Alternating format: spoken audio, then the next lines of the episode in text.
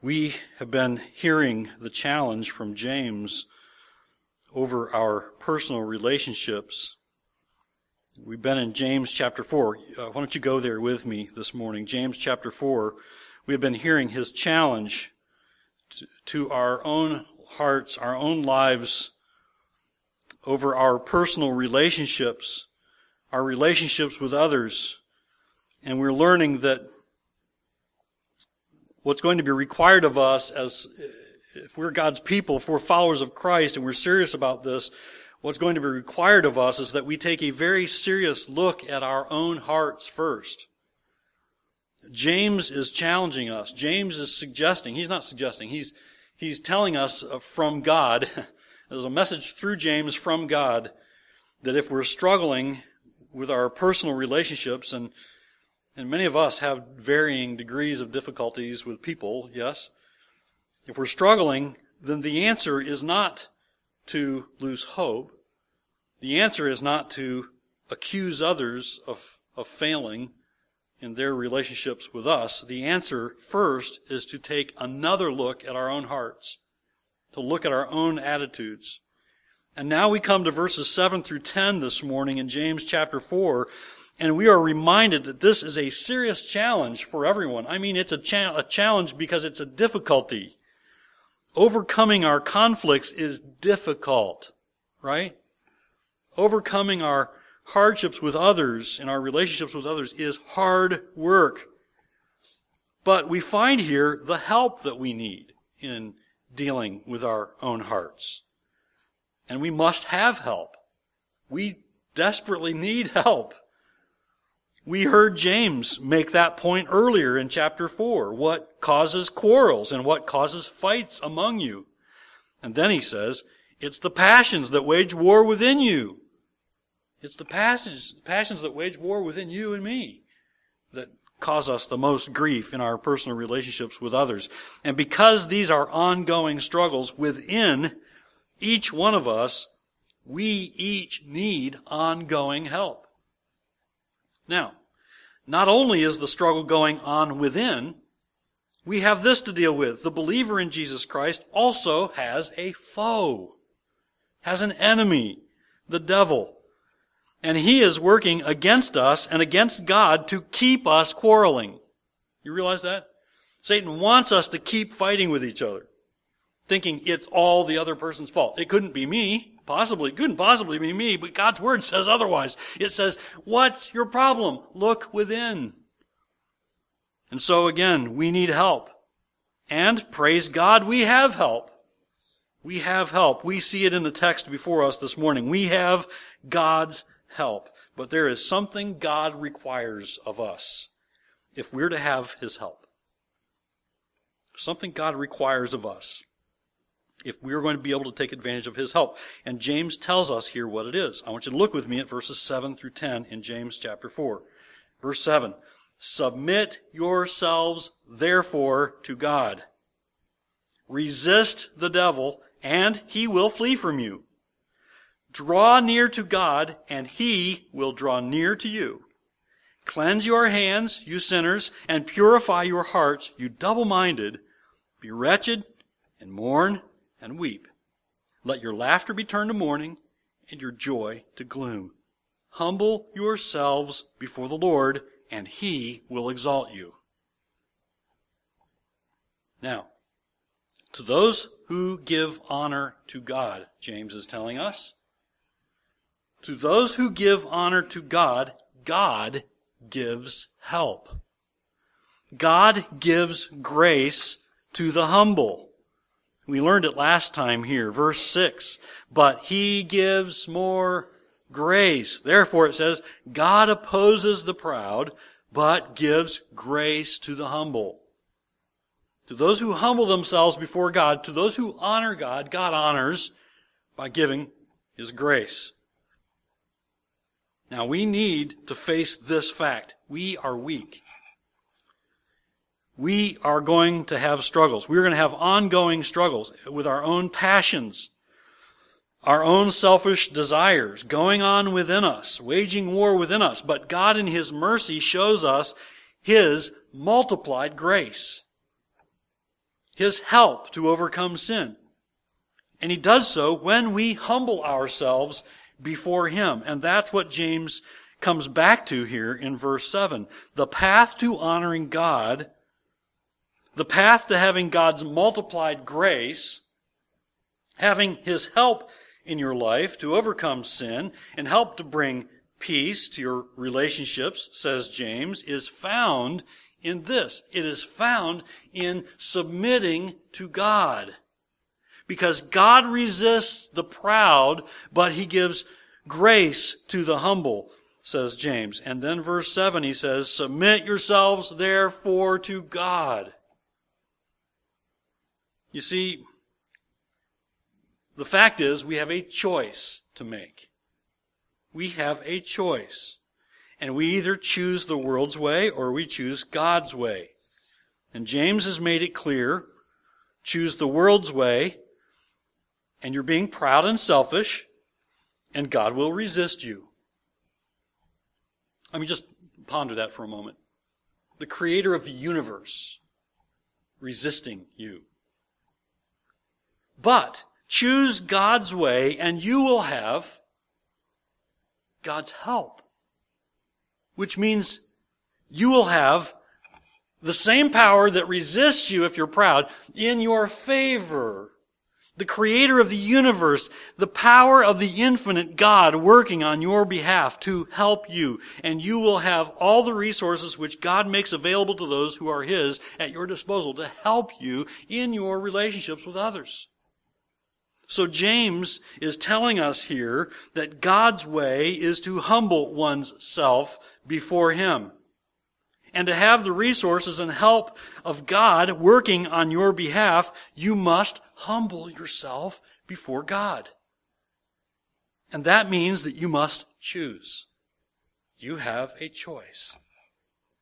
You must make a conscious choice to do things God's way. Now we heard from James last week that we have conflicts with people and we struggle with people because we are living like the world. We're, we're, becoming worldly when we act like the world. In other words, we're operating like the world does. We're allowing ourselves to be led by our own jealousy and selfish ambitions, and we have become spiritual adulterers, says James, as we saw in the passage last week, because when we live like the world, we're acting like we don't belong to Christ.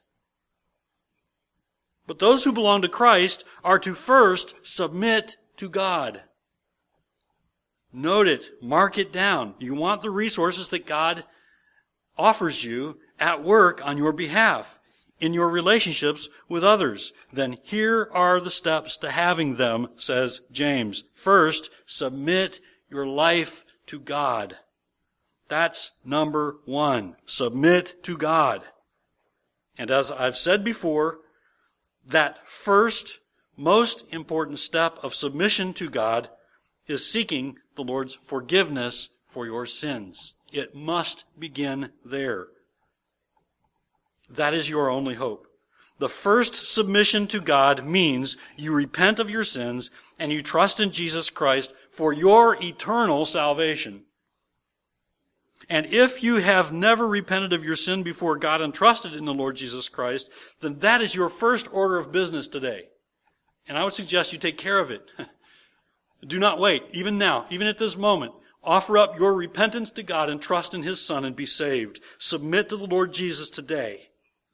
Now, for all who have taken that first step and have submitted to God for salvation, God calls on each and every one of you and me to choose to keep submitting. A submission to God in, in repentance of sin is not the the only submission God expects of us. He wants us to keep submitting to Him. And what James has in mind when he says here in verse 7, submit yourselves therefore to God, is a decision to do things God's way. We have choices to make. And God allows us to make those choices. Are we going to choose to do things God's way this week? Or are we going to do things the world's way this week? This is a decision we have to make, and a decision that we can honor God with, or we can dishonor God with. The believer who is submitting to God is saying to God this, and to himself this. This is important. We're going to say to God, I submit to you, and we're going to say this to ourselves too, that I submit to God, is saying these kinds of things. I will do things your way, Lord. Also, along with that, I want to know what your way is. and so, Lord, I want to know your word. So, God, here's what I'm praying, but I want it to be your way. I'm not going to say my way or the highway, Lord. I want it to be your way. I will do things your way. Lord, I want your priorities to be my priorities. Lord, I want to fulfill your desire and your ambitions for my life. I don't want to be guilty of living selfishly. I don't want to be called worldly by you, Lord, because I'm living like the world, uh, living by my passions and my selfish pursuits. Lord, I want your will to shape my life. That is a proper attitude of submission to God. But remember, we have an adversary. We, we may have good intentions, and we have a choice to make. It's not all the devil's fault, you know. Sometimes we just plain choose to do the wrong things without even consulting the devil. You know, we don't need his help to choose to do the wrong things. But we do have an adversary, an enemy who wishes for us to resist this kind of thinking. And so uh, that's why I'm suggesting this is kind of thinking that we need before God. God, this is what I want of my life. I want it to honor you, but it's also the kind of thinking we need to challenge ourselves with. And we need to resist the devil. That's number two. Resist the devil, says James. James says that you also need to choose, and this is your choice. You can choose to do this or you can choose not to do this. You need to resist the devil. And there is a wonderful promise from God's word here for all who are believers in and followers of Christ. James says, look at verse 7 again. Last half of verse 7. Resist the devil and he will flee from you. Amen. Praise God. I mean, think about that. Resist the devil and he will flee from you? And this is something we're to take very seriously. We must choose to strongly resist the devil. Now, what am I talking about? How do you do that? I'm not going to go with those who would say you talk to the devil and tell him to get away from me. You know, get, up, get away from me, Satan. You leave me alone. It's not what God's Word teaches us to do. How do we resist the devil? I would suggest that God's Word teaches us that we resist the devil not by talking to the devil and telling him to leave us alone. We'll let God take care of that. No. We resist the devil by refusing to do the things that he wants us to do. So, this means that when he wants you to doubt God, you refuse to doubt God and you choose to believe God and his word instead. So when Satan tempts you to believe that there is more pleasure in sin than in obedience, you choose to say no to Satan by saying yes to God and being obedient to God and saying no. God's word tells me there is far more joy in obedience than there is in sin. So I'm saying no to sin, and that is resisting the devil. And resisting the devil means that when he wants you to deny that God is, is only working for your good, as we learned back in chapter 1. We instead believe and trust in what we heard back in chapter 1 in James 1:17 that God is only giving what is good. Every good gift and every perfect gift is from above, says James 1:17. And says Romans 8:28, we know that for those who love God, all things work together for good for those who are called according to his purpose. And so we resist the devil by strongly believing in God's word and taking steps of obedience that, that identify uh, that, that we actually believe what God's word says. So resisting the devil means that instead of disobeying God as Satan wants us to, in faith, we strongly resist the devil by obeying God's word and for access to all of God's gracious resources on our behalf, helping us overcome our own selfish sinfulness in our relationships, we must submit to God and resist the devil. And, says James, we must, number three, draw near to God. Draw near to God.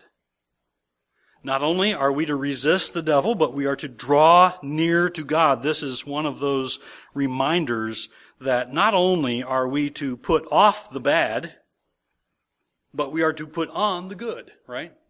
And there is to be that diligence on our part. We don't just want to kick sin out. We want to bring the goodness of God's work in us in by obedience to His wonderful and gracious word. It's a good thing to put off what God calls wrong, but it's even better to also choose to put on in its place what God, God calls right. You see, putting off what is wrong is only half obedience. We must put in its place what God says is right to do. And this is another precious promise from God's Word. Look at the first half of verse 8 again. Draw near to God, and He will draw near to you. Isn't that great? I mean, think about the contrast to what we heard just before. Resist the devil, and he will flee. Draw near to God, and he will draw near to you. So, God gives more grace, says verse 6. God is gracious, and those who humble themselves before God, those who draw near to God, God will in turn draw near to them. Now, how does this happen in our lives? How do we draw near to God? James says, the second half of verse 8, he says, Get yourselves clean. Here's how you draw near to God get clean. Look at, look at the rest of verse 8. Cleanse your hands, you sinners, and purify your hearts, you double minded. Now, cleanse your hands, you sinners. We're not talking about using um, Purell or whatever we use when we wash our hands. You know, we're not talking about going in and scrubbing our hands. That's not what James is talking about. He's not talking about washing our hands. This is symbolic of our conduct.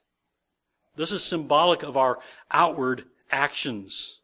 And what James is saying to believers here is that you must commit yourself before God to doing what is right. It's one thing to say, I believe in God's word. I believe this is right. James says, cleanse yourself and do what's right. Do it. Do it. Commit yourself before God to doing the right things and start doing them. Don't delay. And then he says, purify your hearts, you double-minded. And that's symbolic of setting your heart in the right direction. Don't be so double-minded. I mean, we live in the world, don't we? We live on planet Earth, and it's easy for us to be double-minded. I want to please the Lord, but I'm kind of having fun with sin. I think. Right? And devil would love for us to believe that. Purify your heart, you double-minded. That's symbolic of setting your heart in the right direction. It's setting your heart on things above, not on things that are on the earth, says Paul, Colossians 3 2. It's being single minded. The idea is being single minded in your devotion to God and refusing to have a divided heart with, with one foot in wanting to do God's will and one foot in wanting to do what your own selfish desires entice you to do. And we draw near to God by getting serious about our sins, says James. Look at it, verse 9. Be wretched and mourn and weep. Let your laughter be turned to mourning and your joy to gloom. There is nothing funny about our sins. Think about it. Drawing near to God means you agree with God about the serious nature of your sin. How serious did God take sin very seriously. God sent his sinless son to die a cruel death on the cross so, so that all who believe in him would be completely cleansed, completely forgiven. That's taking sin very seriously. And we not, and we dare not take it any less seriously than God. God now calls the forgiven that is, those who have trusted in Jesus Christ, to take seriously their own sin. We don't make light of that. We're to make, we're to make a serious approach to sin. We, we're to long to be done with it, seek to be done with it. We, we aren't to make light of sin. God certainly does not. But note that when James says here in verse 9, to be wretched, you might wonder about that. You look and go, what? Be wretched and mourn and, and weep. Let your laughter be turned to mourning and your joy to gloom. Is, does that mean we're not supposed to smile? No, no fun? No laughing aloud? He's not suggesting that.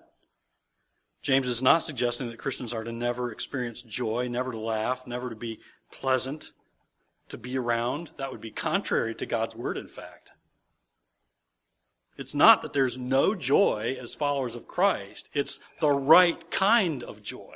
It's joy that's not based on being worldly and sinful because you're pursuing the passions and lusts of the flesh, but joy that's yours because you're honoring the Lord Jesus Christ by your obedience and you're enjoying the things that He has blessed you with as you obey Him. No, the believer must set his heart on new affections and we must be diligent to set our heart on new affections. The things of this world cannot satisfy the follower of Christ. I mean, we might get excited about the next new TV show or, you know, the next new whatever. But those are earthly things that don't account, don't, don't, don't have an account in our, in our heavenly kind of thinking. You see, without Christ, and think about your life before Christ, Without Christ, we pretended to have it all figured out. Without Christ, we acted like we were having fun, doing our own thing, all the while miserable and headed for hell. So what he is saying, what James is challenging us with, is that those who are drawing near to God are those who don't take lightly the serious nature of their sins and the price that was paid that they might be forgiven and take seriously killing sin from here on out in their life. And they take very seriously the damage that unchecked sin will do to their relationships with others and to their own soul and to their relationship with God because God resists those who are proud. God resists those who, who won't take seriously their sin. So James says, so be wretched. In other words, feel the wretched weight of your sins and weep and repent. I am concerned that we think too highly of ourselves. And, and you won't hear me building you up to say, look in the mirror this week and tell yourself what a great person you are. Because if you read God's Word, you're going to hear a different message. God's Word says you're a filthy, rotten sinner. And so am I. But there's hope for filthy, rotten sinners in Jesus Christ. Praise God. So James says, be wretched. Feel the, the wretched weight of your sins and weep over them and repent for them. Mourn over your sins and draw near to God. Let your, let your grief over your sins compel you to, to trust in Jesus Christ and depend on Him every day. Draw near to God as you resist the devil. Because when you resist the devil and draw near to God, the devil yields and retreats and God responds and draws near. Now that is a wonderful truth. And because this is serious, just as we heard James challenging us in verse 7, that the only right attitude for the believer before God is one of submission. Now he says it again. He keeps saying this. At the end of our passage here, verse 10, look at it again. Humble yourselves before the Lord, and he will exalt you. Humble yourselves before the Lord, and he will exalt you. Why do you think James says essentially the same thing so many times? I mean, earlier he said, submit yourselves. And then he said, humble yourself. And then he said, oh, oh, don't forget, God opposes the proud, but gives grace to the humble. And then he says again, humble yourselves. Why does he repeat himself? Well, why do you repeat yourself? Now, I understand that some of you forgot what you said and you say it again because you forgot you said it. I'm with you. But some of us say things again for effect, don't we? And we want people to get the message. My kids tell me that I preach at home too. And they have even encouraged me, some of my older children, that's okay, keep telling us those things that we need to hear. It's like, okay. Tell them again, right? And James is telling us again. Why? Because this is really important. He's telling us for effect, for emphasis, to make clear that this is critical and this is very important. Why? Well, think about why. Why do you struggle and argue and fight? Back to verse 1, right? Why do you struggle and fight? asked James at the beginning of chapter 4. Well, we do because it's the struggle from within that we yield to our own selfish sinfulness. We fight and we argue with one another because we yield to our own selfish and sinful desires. Those passions that wage war within each and every one of us. We fight and we argue with one another because we yield to those. The cause of our troubles is selfishness. The cause of our troubles is pride. So, says James, the antidote, here's the medicine. And this is a good medicine. Says James, the cure for our troubles is submission to God. Surrender yourself to God's will. And don't miss here in verse 10 that James adds that the believer must humble himself before the Lord. Think about that. Humble yourself before the Lord your mighty and awesome, in charge and in control Creator God. Humble yourself before the Lord, who cannot be duped, who cannot be, who cannot be lied to. You can, you can lie, but He knows, right? You see, we're to submit in an attitude and, and with actions before God that demonstrate a right heart attitude that's one of true humility. You cannot fake this before God. We can fake it before each other, but we cannot fake this before God. We're not to do this so that others will see our humility and praise us. Oh, what humble person that, that person is. How faithful and obedient to God. They're so humble. That's not, that's not why we do this. And we don't go through the motions so that others will see and praise us for our humility. You see, a true heart of humility before God is what God requires of us.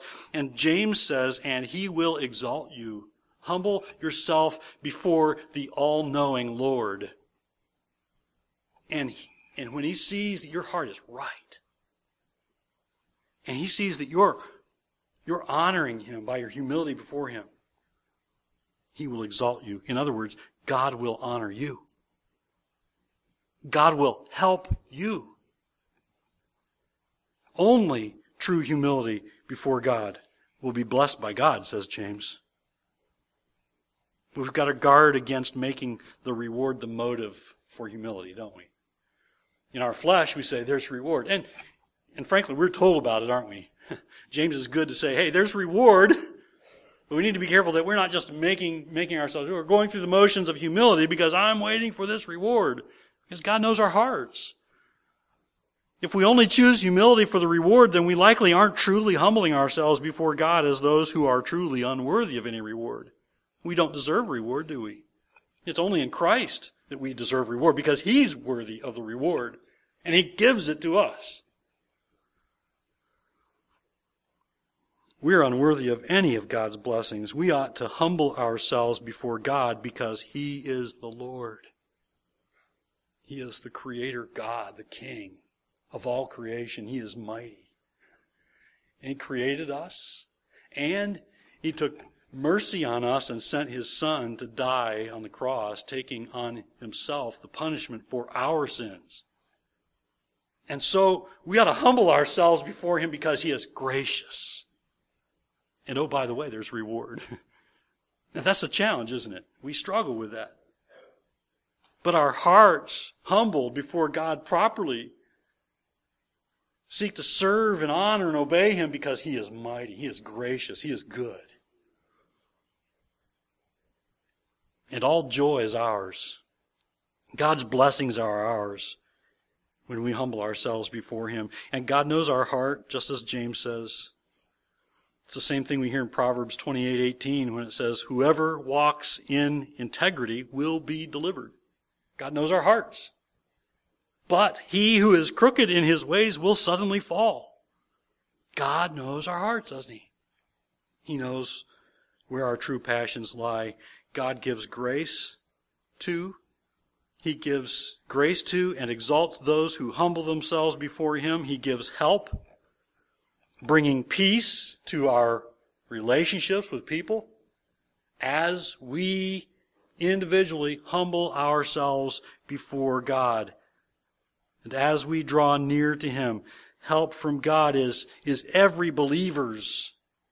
It's ours if we will choose to submit to God and draw near to Him while resisting the devil.